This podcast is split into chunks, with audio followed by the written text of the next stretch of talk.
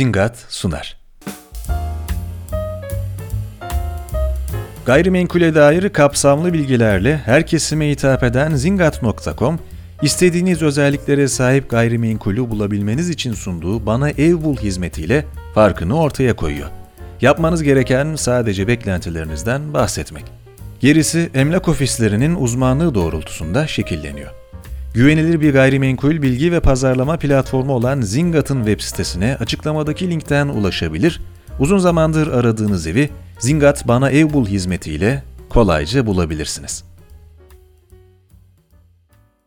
Pareto Spot'un yeni bölümünden herkese merhaba. Ben Pareto ekibinden Oğuzhan Aydın ve bugün Endüstri dört nokta sıfır ve Tarım dört nokta sıfır hakkında konuşmak üzere Dijitalleşme ve Endüstri dört nokta sıfır Derneği kurucu başkanı Ali Rıza Ersoy ile beraberiz. Hoş geldiniz Ali Rıza Bey, nasılsınız? Oğuzhan, çok teşekkür ederim, gayet iyiyim. Bugün sizinle dediğim gibi Endüstri dört nokta sıfır ve sonrasında Tarım dört nokta sıfır hakkında konuşacağız. Ben bir gidişatı anlatayım. İlk başta endüstrinin on sekizinci yüzyılda İngiltere'de su buharı kullanan makinelerin kullanılmaya başlanmasıyla başlayan bir dönüşüm silsilesi içine girdiğini görüyoruz. İlk başta bunu bir tartışacağız. Yani endüstri devrimlerle beraber nereye doğru evriliyor? Burada dört tane devrim var ve biz şu anda dördüncüsünün içinden geçiyoruz. Bunları tartışacağız. Ardından da Endüstri dördün ne olduğunu ve nasıl sorunlara çözüm vaat ettiğini ve nasıl bir ekosistem yarattığını tartışacağız. Sonrasında da Tarım dört nokta sıfıra, bu sizin teklifinizdi ve benim çok hoşuma gitti, Tarım dört nokta sıfır hakkında konuşacağız. Çünkü Tarım dört nokta sıfırda, yani dördüncü tarım devrimi de bizim anladığımız anlamda tarımı ve tarım yapış biçimimizi büyük bir dönüşüme uğratacak gibi duruyor ve daha sürdürülebilir ve verimli bir tarım ekosistemi oluşturacak gibi duruyor. Ben lafı çok uzatmadan topu size atayım istiyorum. İlk başta bir endüstri devrimlerinin tarihsel gelişimini inceleyelim istiyorum. Endüstri asırlardır nasıl ve ne yöne doğru evriliyor? Onu sizden öğrenebilir miyiz? Oğuzhan'cığım, zevkle ve böyle senin bir fırsat sunduğunuz için Aposto'ya sana kocaman kocaman teşekkürler. Arkada görmediğimiz, eminim teknikte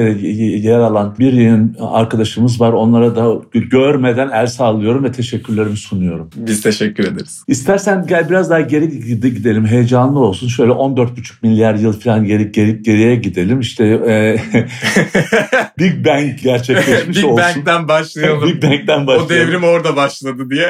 Çok geriye gittik ama o kadar geride kalmayacağız, merak etme. Arkasından işte dört buçuk milyar yıl önceye gelelim. İşte güneş sistemimiz, gezegenimiz kurulmuş olsun. üç nokta sekiz milyar yıl geriye gidelim. İlk organizmalar oluşmaya başlamış olsun. iki buçuk milyon yıl geriye gidelim istersen, Homo, yani bize benzer hayvancıkların gelişmesi başlamış olsun. Arkasından iki yüz bin, yani gördüğün gibi çok hızlı gidiyoruz. iki yüz bin yıl geriye gittiğimizde de Homo sapiens, artık bize bayağı bir yakın gibi olalım. yetmiş bin geri, yıl geriye gittiğimizde de bir, bir bilişsel olarak sanki bugünkü görgü, bilgi, düşünme kabiliyetlerini kazandığımızı varsayalım. on iki bin yıl önceye gittiğimizde de gezegenimizde yerleşik düzenin, yani iki buçuk milyon yıldır toplayıcılık ve avcılıkla geçiren Homo sapiens sapiensin artık yerleşik düzene geçme mecburiyeti, kararı değil mecburiyeti ortaya çıkınca işte biliyorsun gerisini köyler, kasabalar, devletler, imparatorluklar, arkasından u-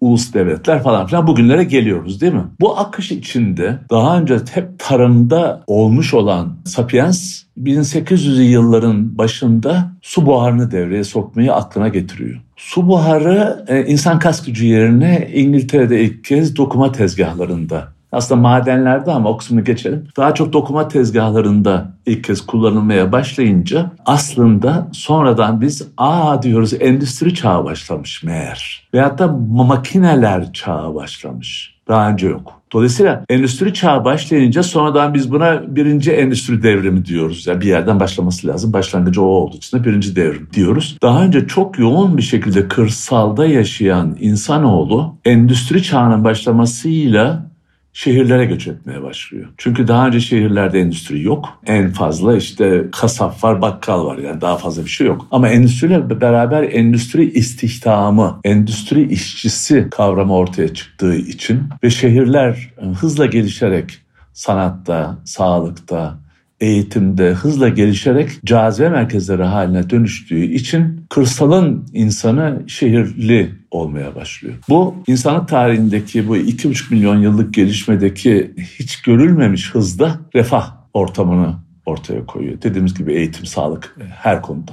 sanat. Köyde sanat evet. yok, toprakta sanat yok, burada var gibi. Ama tabii insanımız boş durmuyor. Elektrik bu sefer Amerika Birleşik Devletleri yaklaşık yüz yıl geçmeden elektrik devreye giriyor. Elektrik devreye girince elektrik motoru çeviriyor, motor hattı çeviriyor. Seri üretim kavramı ortaya çıkıyor. Biz sonradan buna ikinci sanayi devrimi diyoruz. Seri üretim kavramı tabii birçok şeyi yine değiştiriyor. Bir kere sanayi ürünlerinin yani diş fırçası, ayakkabı, aklına ne geliyorsa üretim süreleri ve maliyetleri hızla düştüğü için talep hızla artıyor ve artan talebi karşılamak için dünya genelinde binlerce yeni fabrika, milyonlarca yeni sanayi işçisi istihdamı doğuyor. Köyden şehre akım devam ediyor. İnsanların refahı yine geçmişte olmadığı kadar eksponansiyel bir şekilde artıp gelişmeye devam ediyor. Tabi bu, bu arada birim, bilimsel gelişmeler sağlanıyor. Bütün bunların sayesinde yani ateşleyici fitil sanki endüstri gibi görünüyor. Su buharı çok ilginç değil mi?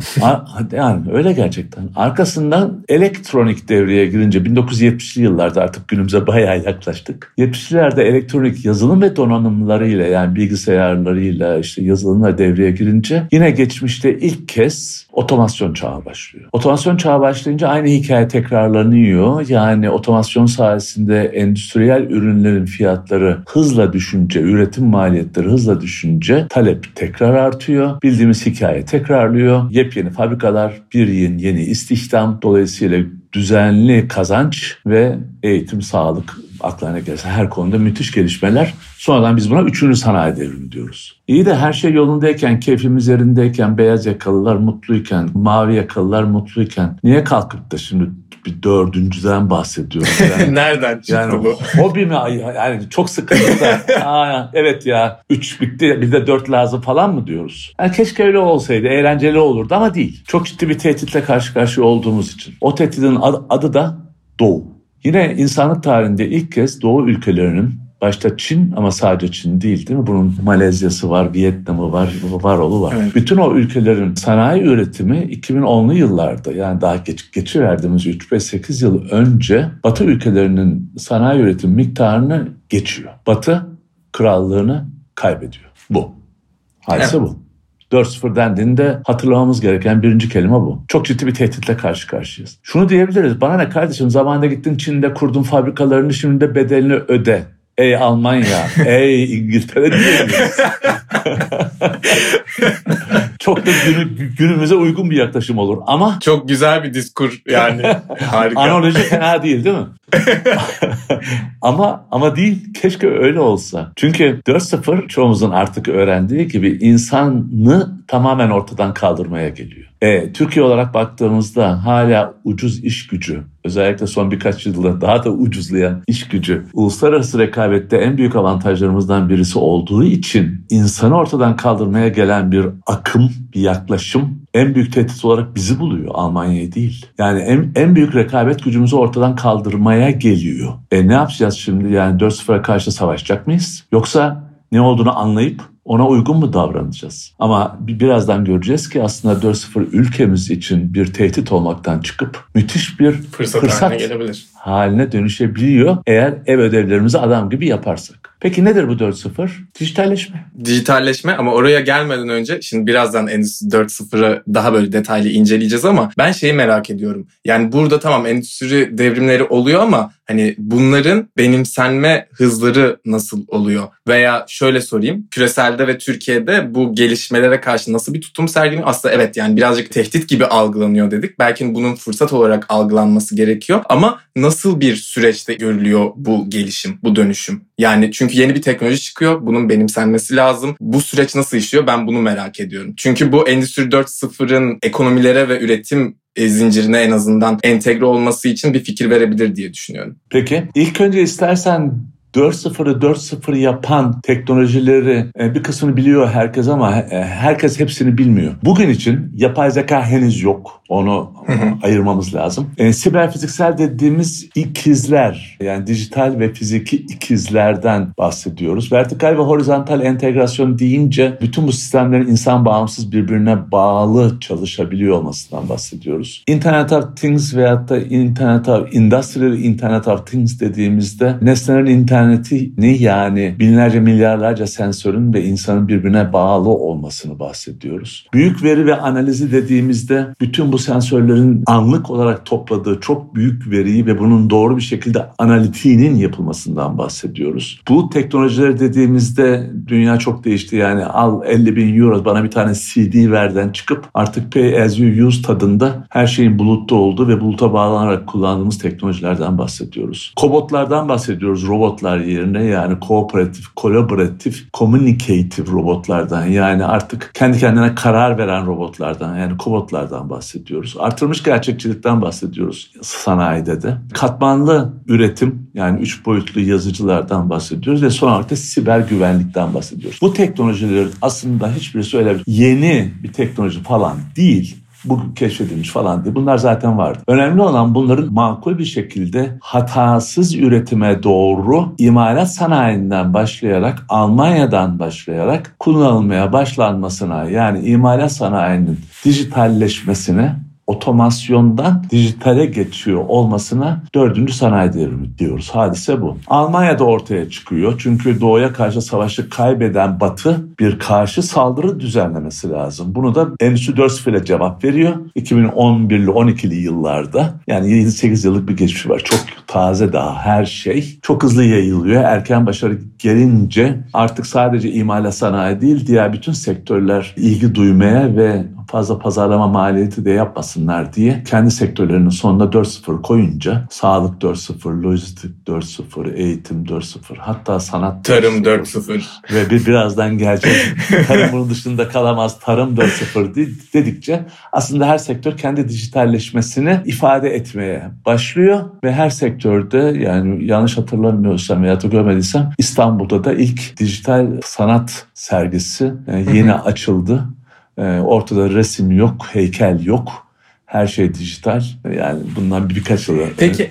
önce yoktu bunlar. Evet canım. Ya şöyle, yani burada tamam dijitalleşmeden bahsediyoruz ama dijitalleşme ne vaat ediyor ki? Yani şöyle, hani bunu size soruyorum, kendiniz cevaplayın. Yani nasıl bir şey ne bu ya falan gibi değil de, hani gerçekten dijitalleşmeden nasıl bir fayda sağlayabilir ki endüstriler? Biz bunun üzerine bu kadar eğiliyoruz. Bu kadar fazla teknolojiyi birbiriyle harmanlayarak ekonomilerde ve iş dünyasında kullanıma hazırlamak istiyoruz. Şöyle o tehdit neydi? Doğu'nun ucuz iş gücünü kullanarak dünya pazarlarını ele geçirmesiydi, değil mi? Bunu başladılar altı yedi sene önce. Yani krallığı ele, ele geçirmeyi. Peki nasıl savaşırsın böyle bir şeyle? En büyük avantajları ne? Ucuz iş gücü, ucuz kas. Eğer ben kası ortadan kaldırabilirsem, niye ortadan kaldırıyorum? En büyük düşmanımın... En büyük düşmanımın... En büyük avantajım. So simple. Bu kadar basit. Bundan dolayı.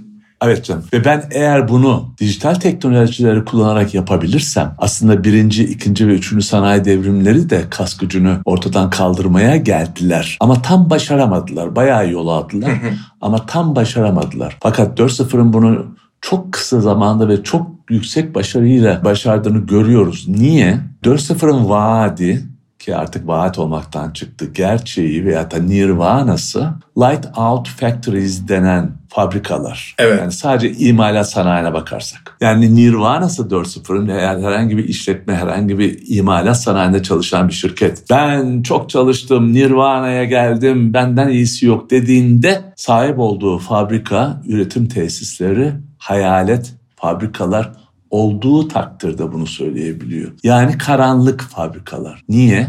Çünkü içinde insan yok. Bu, bu geleceğin fabrikaları, hatta bugünün fabrikalarını artık pahalı organize sanayi bölgelerinde falan kurmayacağız. Konya'nın bozkırlarında kuracağız ve elimizde tabletlerle İstanbul'daki evimizden yönetiyor olacağız. E, eğer içinde insan yoksa, her şey robotlar ve algoritmalar tarafından yönetiliyorsa fabrikada oksijene gerek var mı?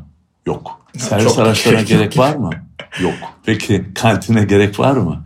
Yok. Hiçbir şey yok. Yani böyle bir fabrika takır takır çalışmaya başladığında bundan en çok kim korkar?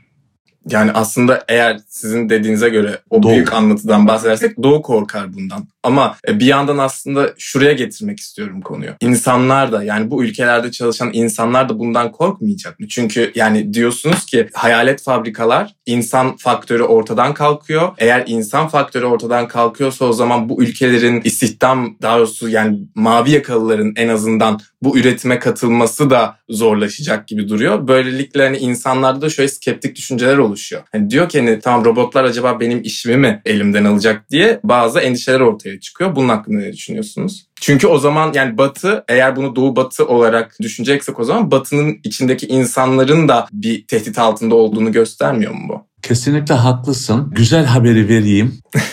Mavi yaka kalmayacak. Herkes ne olacak mavi yakalıların? Bu insanoğlunun duyup duyabileceği son zamanlardaki en güzel cümle. Mavi yaka kalmayacak. Niye? Çünkü dört nokta sıfır mavi yakayı yok etmeye geliyor. Yani gelmiyor, geldi. Yok ediyor. Görüyoruz, yaşıyoruz. Nasıl? Dediğim gibi üretimin tamamının robotlara ve algoritmalara terk edilmesiyle insan kas gücü artık anlamsız hale gelecek.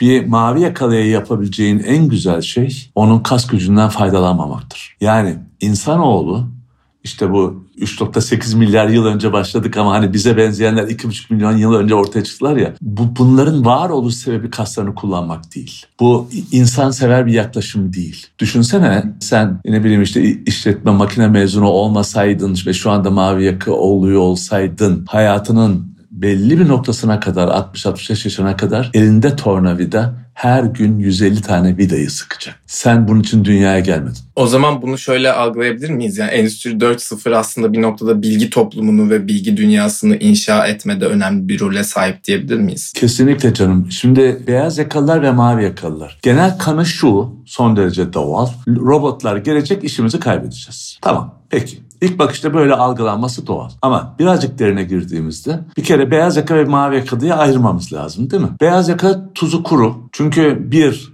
kasını kullanmıyor zaten. İkincisi çok yeni meslekler çıkıyor. İşte data mining, bıdı bıdı engineering. Hı hı. Ya bundan üç sene önce böyle bir meslek yok gibi. Yani üç sene sonra şu anda adını bilmediğimiz on altı meslek icra ediliyor olacak. Sadece üç sene sonra falan. Yani bu bu bu bu, bu yaşantının bir gerçeği ve bunun üzerine tartışacak bir şey yok. Sıkıntı nerede olabilir? Mavi yakalı arkadaşlarımız da olabilir. Tamam, şahane, okey. Peki ama mavi yakaların hangisi? Şimdi bunların arasında varoşlardan bile gelseler, doğdukları günden beri akıllı telefonlarıyla gelip iki parmaklarıyla görüntüyü büyüterek geldikleri için aslında son derece dijital geliyorlar. Dolayısıyla dijital dünyaya adapte olmaları, yani fabrikalarda bugünü ve geleceğin dijital fabrikalarına adapte olmakta çok az zorlanacaklar. Türkiye'de işte iki bin on altı on yedi yıllarında Endüstri dört nokta sıfır artık yoğun olarak kullanılmaya veyahut da konuşulmaya başlandığında ülkemizin en büyük holdingi dört yüz mühendisini Atölye dört nokta sıfır adı altındaki yapıda Endüstri dört nokta sıfır eğitimini almaya başlamıştı. altı sene geçti. Daha ilk günlerden yani. Dolayısıyla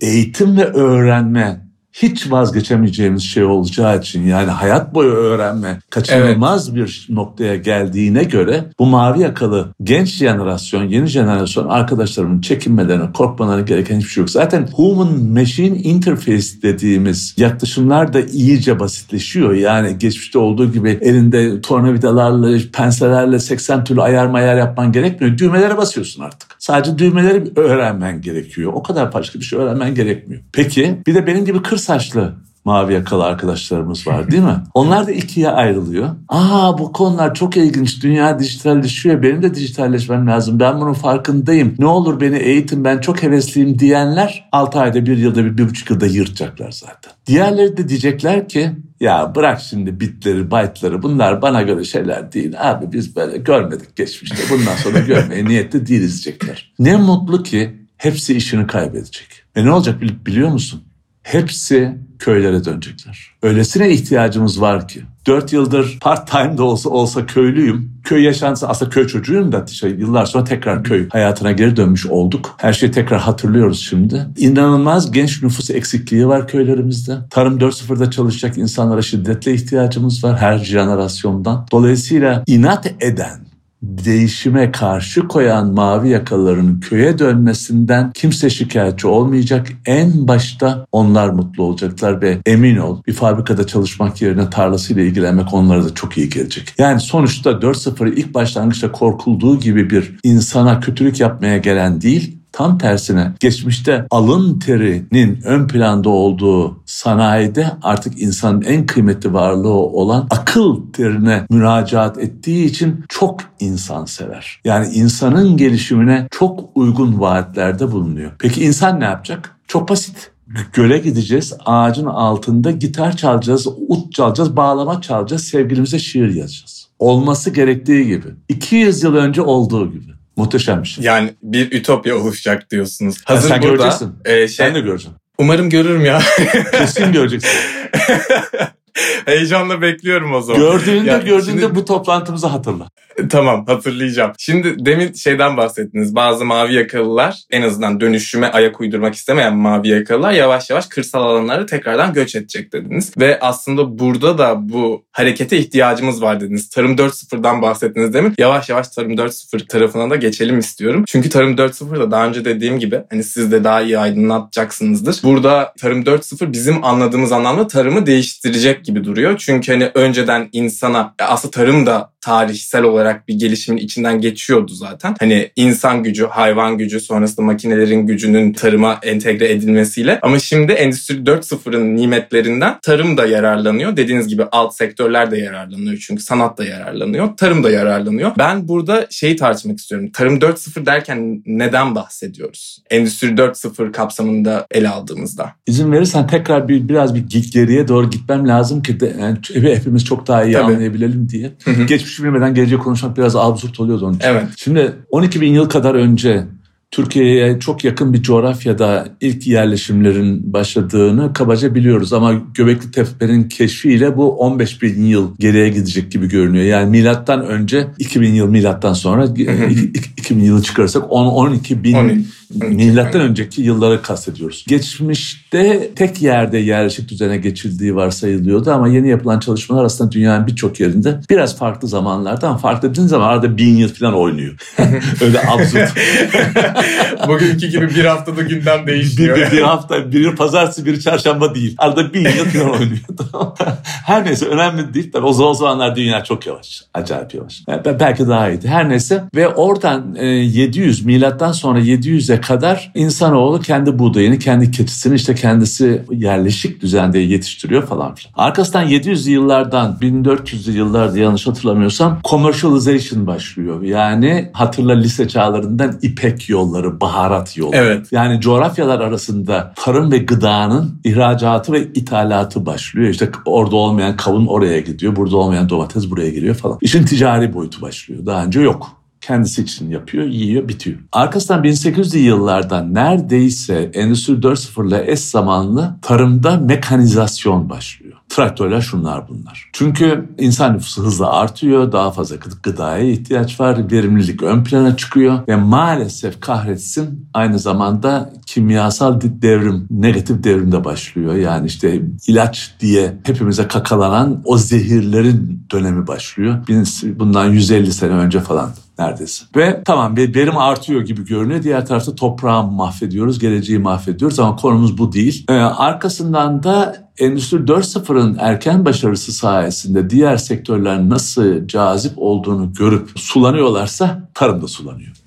Çünkü imalat sanayinde kullandığımız, biraz önce saydığımız teknolojilerin tamamını tarımda kullanabildiğimizi fark ediyoruz. Neler? Önce tarımın tarifini yapmak lazım. Yani toprak üstü toprak altı, su üstü su altı, her türlü bitkisel ve her türlü hayvansal üretime veya da faaliyete tarım diyoruz. Yani ilk önce toprak aklı geliyor ama nehirleri, gölleri, okyanusları unutmamamız lazım. Evet. Altını da unutmamamız lazım. İtalya'da çok yeni su altı tarımcılık başladı. Mesela tarlalar suyun altında, denizin altında kurulmaya başladı. Amerika'da falan falan. Peki şimdi dijitalleşmenin getirdiği faydayı tarımcılar fark edince, uygulamaya başlayınca aslında biraz iki bin onlu yılların başına gitmemiz lazım. Yani on on iki yıl geriye gitmemiz lazım ama gördüğün gibi yani çok yeni. iki buçuk milyon evet. yılla kıyaslayınca son milisaniye. Yani şu kadarlık kısa bir zamandan bahsediyoruz aslında. Hollanda menşeli, İsrail menşeli, Avustralya, Yeni Zelanda'da hızla koşturan precision farming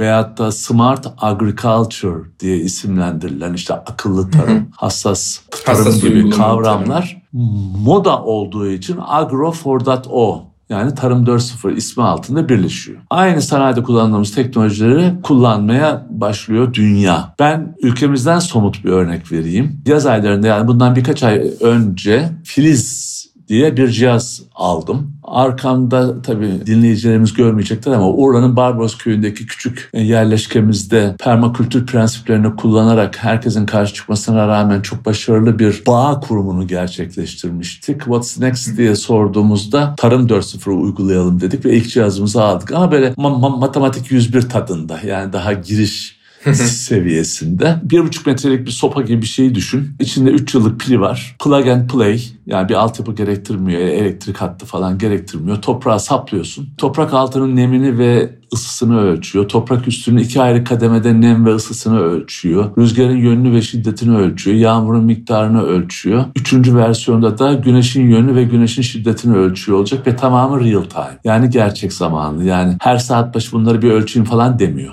Hı hı. Anlık olarak sürekli ölçüyor. Anlık ee, olarak veri topluyor yani. Aynen canım. G P S sistemiyle bunu bu, buluta gönderiyor. Aynı fabrikalarımızın yaptığı gibi. Hı hı. Bulutta daha önceden var olan yazılım, geçmişin kütüphanelerini de kullanarak yani geçmişin meteoroloji bilgilerini, cartlarını, curtlarını, üzerinde G I S sistemi de var. Yani Geography Information System de var. Yani Urla'da hava yağ, yağmurlu lafının bana kı- kıymeti yok.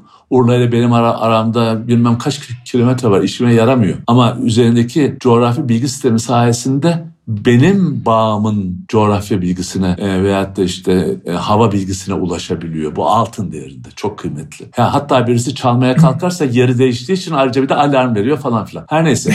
Bütün bu bilgiler... Bulundu... Başınıza gelmiş galiba. Henüz gelmedi. Millet ne olduğunu bilmiyor, korkuyor onun için de. Ama haberiniz bizim, olsun diye buradan... Bizim oralarda zaten suç yok. Suç yok. Yok, yok, suç yok. Ve bulutta işlenen bu data cep telefonuma on saniyede indirdiğim bir aplikasyonla saat başı bana çiftçinin karar destek bilgisini gönderiyor. Bu akşam sulama diyor. Şimdi ben bunu bir çiftçi olarak yani ben taze çiftçiyim ama hı hı. diğer çiftçilik yapan aileler bunu büyüklerinden öğrendiler ama bir bu kadar datadan elde edilmiş bilgi kadar precision olması mümkün değil. Yani hassas olması mümkün değil. Veya diyor ki yarın ak- akşam dönüme bir ton vereceksin sadece diyor. Gibi. E bir elektronik mühendisi olarak ben bu iki sistemi birbirine çok rahat bağlayabilirim. Ç- çocuk oyuncağı. Ve e, Filiz'in verdiği bilgileri e, sulama sistemine bağladığım takdirde artık bana gerek kalmayacak. Müthiş bir şey. Evet. Yani hani imalat sanayinde robotlar gelecek, millet işsiz kalacak. E topraklarda da Tarım dört nokta sıfır kalacak, çiftçi işsiz kalacak. Yalan. Hayır. Aslında çiftçinin görevi değişecek gibi biraz. Ee, çiftçinin görevi şöyle değişmeyecek. Şu anda ülkemizdeki çiftçilik yaş ortalaması elli yediler civarında. Yani üç sene sonra yok. Yok. altmış yaşından gelen fitlilerden fiziki olarak ne bekleyebilirsin ki? Hadi bir üç sene daha bekle. altı sene sonra yok. Onun yerine sizler geleceksiniz. Bu teknolojileri kullanarak. Diyeyim sonra devam ederiz. Yani şöyle gibi algılıyorum. Hani burada aslında... Belki agrobotlara falan da değinmek iyi olabilir diye düşünüyorum. Yani bu agrobottan kastım dinleyicilere şey yapayım. Hani bu tarımda kullanılan makineler ve bunların birbirleriyle iletişime geçmesi, nesnelerin internet vasıtasıyla ve bu verilerin aslında toplanıp tarım arazisini yöneten kişinin yani çiftçinin yavaş yavaş o arazide aktif olarak rol alan bir kişiden çok bir I T manager gibi yani bilişim teknolojileri müdürü gibi bir pozisyona evrilmesinden bahsediyoruz diye algılıyorum. Siz ne düşünüyorsunuz bu konu hakkında? Benim ne düşündüğümü kimse umursadığını zannetmiyorum. Ama hiçbir önemi de yok aslında. Ama somut örnek vereyim sana. Bu daha etkili. Dün akşam Almanya ile benzeri konularda bir panelde beraberdik. John Deere duyuyorsundur, biliyorsundur. Traktör, mıraktör, işte tarım cihazları, otomasyon falan filan. John Deere'in yeni C E O'su ne demiş biliyor musun? Ben de dün akşam öğrendim. Biz bir I C T firması oluyoruz demiş. Ya sen traktör yapıyorsun. ne, ne demek I C T, Information Communication Technology şirketi olmak ne demek ya? Ama adam çok iyi biliyor ne olduğunu. Artık vizyoner bir artık traktörlerin ne kadar yük taşıdığı, ne kadar hızlı gittiği falan falan. Geç kardeşim bunları. Hepsi otonom çalışıyor olacak zaten. Uydudan aldığı sinyallerle çalışıyor olacak zaten ve önündeki kameralar, çok yüksek rezolüsyonlu kamer- kameralar sayesinde üzerinden geçmekte olduğu bitkinin o anki sulama ihtiyacını, varsa hastalıklarını veyahut da gü- gübre ihtiyacını inanılmaz hassas bir şekilde ve her bir sapta ayrı ayrı olmak üzere sahip olduğu yazılımları buluta gönderip buluttan aldığı bilgiler sayesinde tek tek veyahut da ağaçları tek tek işleyerek inanılmaz ekonomik, insan katkısına ihtiyaç duymadan, insanın haberi bile olmadan muhteşem işler başarmaya geliyor Tarım dört nokta sıfır. Yani aslında verimlilik ve sürdürülebilirliğin de önünde önemli bir fırsat gibi yani. Çünkü verimliliği arttıracak, hassas bir şekilde kalibre ediyor aslında o araziyi. Bir noktada arazideki bitkileri. E bir noktada da hani daha sürdürülebilir çünkü boşuna israf yapmıyor. Veya atıyorum o üretilen veya yetiştirilen bitkilerin maksimum düzeyde yetiştirilmesini falan sağlıyor diye algılıyorum. Doğru mu? Çok doğru ama ondan daha da önemlisi var. Geleceğin tarımı seni öldürmeyecek.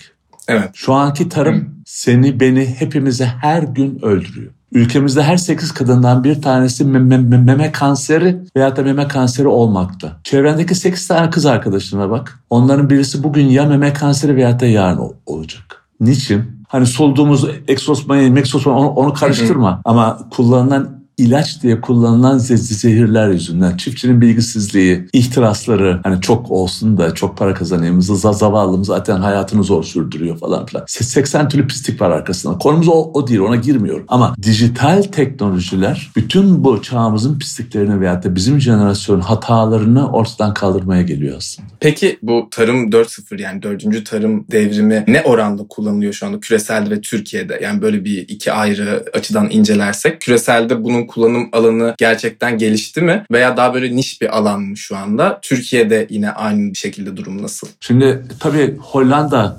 Wageningen Üniversitesi dünyada bir numara tarım ve tarım teknolojileri konusunda. Orada bir Türk profesörle panelde beraberdik. Yani son gelişmeleri de gözleme şansımız oldu. Biraz önce saydığım gibi Hollanda, İsrail, Avustralya, Yeni Zelanda, Kanada bunlar en önde koşan toplumlar veyahut da akademisyenler diyelim. Fakat biz çok şanslıyız. Müthiş şanslıyız. Niye? Yani müthiş bir potansiyelin üzerine oturuyoruz. Bir, coğrafi konum.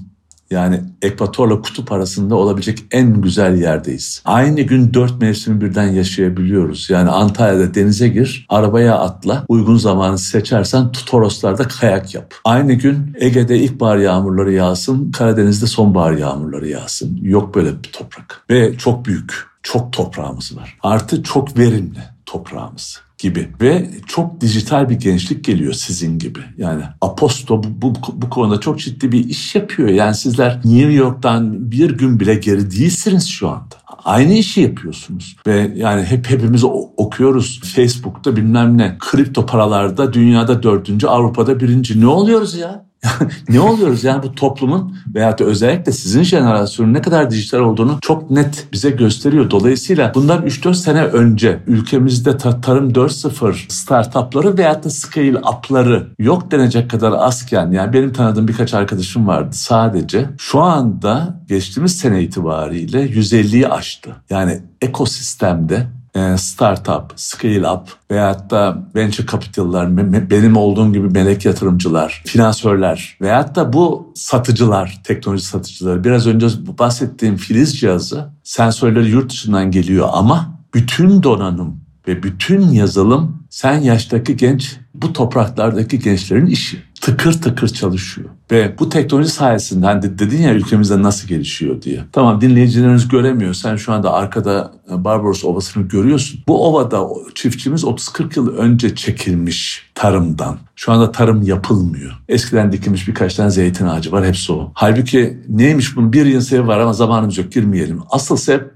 don. Yani bir gece, ilkbaharda bir gece çiçekler açtıktan sonra öylesine soğuk oluyor ki hasadın, mahsulün üçte birini, yarısını bir gecede kaybediyorsun. Ve bu işin frekansı yılda bir. bir yıl beklemen lazım. Halbuki çiftçi çocuğunu okutacak, üniversiteye gönderecek, kızını evlendirecek falan filan. Dolayısıyla çiftçi diyor ki yetti artık. Halbuki Filiz'in sayesinde önümüzdeki iki yıl içinde, bilemedin üç yıl içinde donun gelişeceği günü Filiz bana üç gün öncesinden, ya bak üç gün, üç gece sonra don olma ihtimali yüzde seksene çıktı dediğinde, ki bunu diyecek.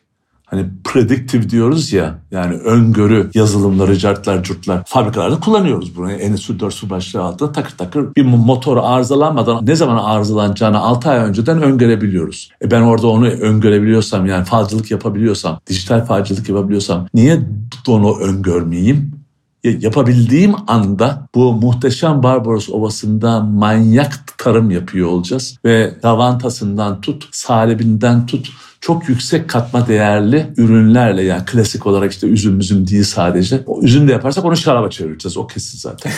Ya onsuz olur mu? Mümkün değil. Yani e, çok ciddi katma değerli bir şey haline getirebileceğiz. Sonuç, kapatıyorum. Çiftçilik veyahut da tarım geleceğin en stratejik konusu olacak. Niye? Şu anda human yedi buçuk milyar civarında gezegende. Sadece otuz sene sonra iki bin elli yılına geldiğimizde on milyar, dokuz nokta sekiz on milyar olmamız hesaplanıyor. Yani her üç humanın yanına bir human daha gelecek. Nasıl beslenecek bunlar? Hı hı. E, pandeminin ilk zamanlarını hatırla. İlk önce tuvalet kağıtlarına saldırdık, arkasından makarnaya saldırdık. Aç kalmaktan evet. korktuk. Ama ben koronayı çok seviyorum, dijitalleşmeye olan katkıları sayesinde. Evet, ee, ciddi bir katalizör evet, oldu. Evet, evet, evet, gerçekten öyle. Öyle pandemi annemde olduğunu zannetmiyorum ama neyse, konumuz o diye geç onu şimdi.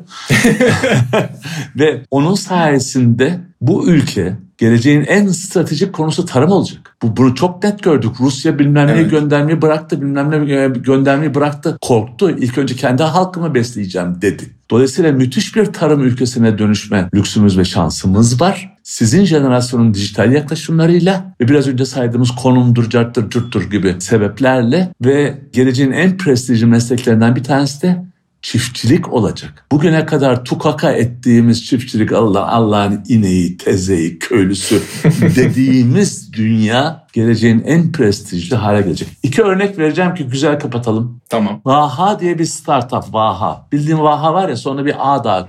Vaha'dan Nehir'le, kızımızla bundan birkaç yıl önce tanıştık. İşte güya mentorluk, çatır çurttur. Uzatmayalım. Vaha ve takımı dikey tarım dediğimiz, aquafonik veyahut da hidrofonik evet. dediğimiz, yani topraksız tarım üzerinde çalışıyorlar. IoT'yi kullanıyorlar. Yani yılda birkaç kez verim, yani mahsul ve bu evde diye düşün veyahut da iş yerinde, fabrikada diye düşün. Kütüphanendeki gibi düşün. Sen yapıyorsun. Ve C E S yirmi iki Las Vegas'ta birkaç hafta önce düzenlendi. Dünyanın en büyük büyük, büyük consumer elektronik fuarı, biliyorsundur. Evet. Ve evet, evet. Nehir kendi dalında dünya birincisi oldu. Las Vegas. Dikey tarımda. Dik, dikey tarım, tarım konusunda. Evet canım. Hadi ya. Harika. Tam ismini duymak yani. istersen Consumer Technology Association Pitch Competition'da dünya birincisi oldu. Yetmedi. Yine neredeyse eş zamanlarda Duygu, ki her ikisi de böyle otuzlu yaşlarında. Duygu bu arada Tunceli'nin Dağ köyünden, yani öyle Boğaz'ın saraylarından falan değil. BioLiv startup'ının adı, kendisi kurucu. Stockholm'de geçiverdiğimiz aylarda Global Startups Award iki bin yirmi bir kongresinde Best Green Tech Startup iki bin yirmi bir ile dünya birincisi oldu.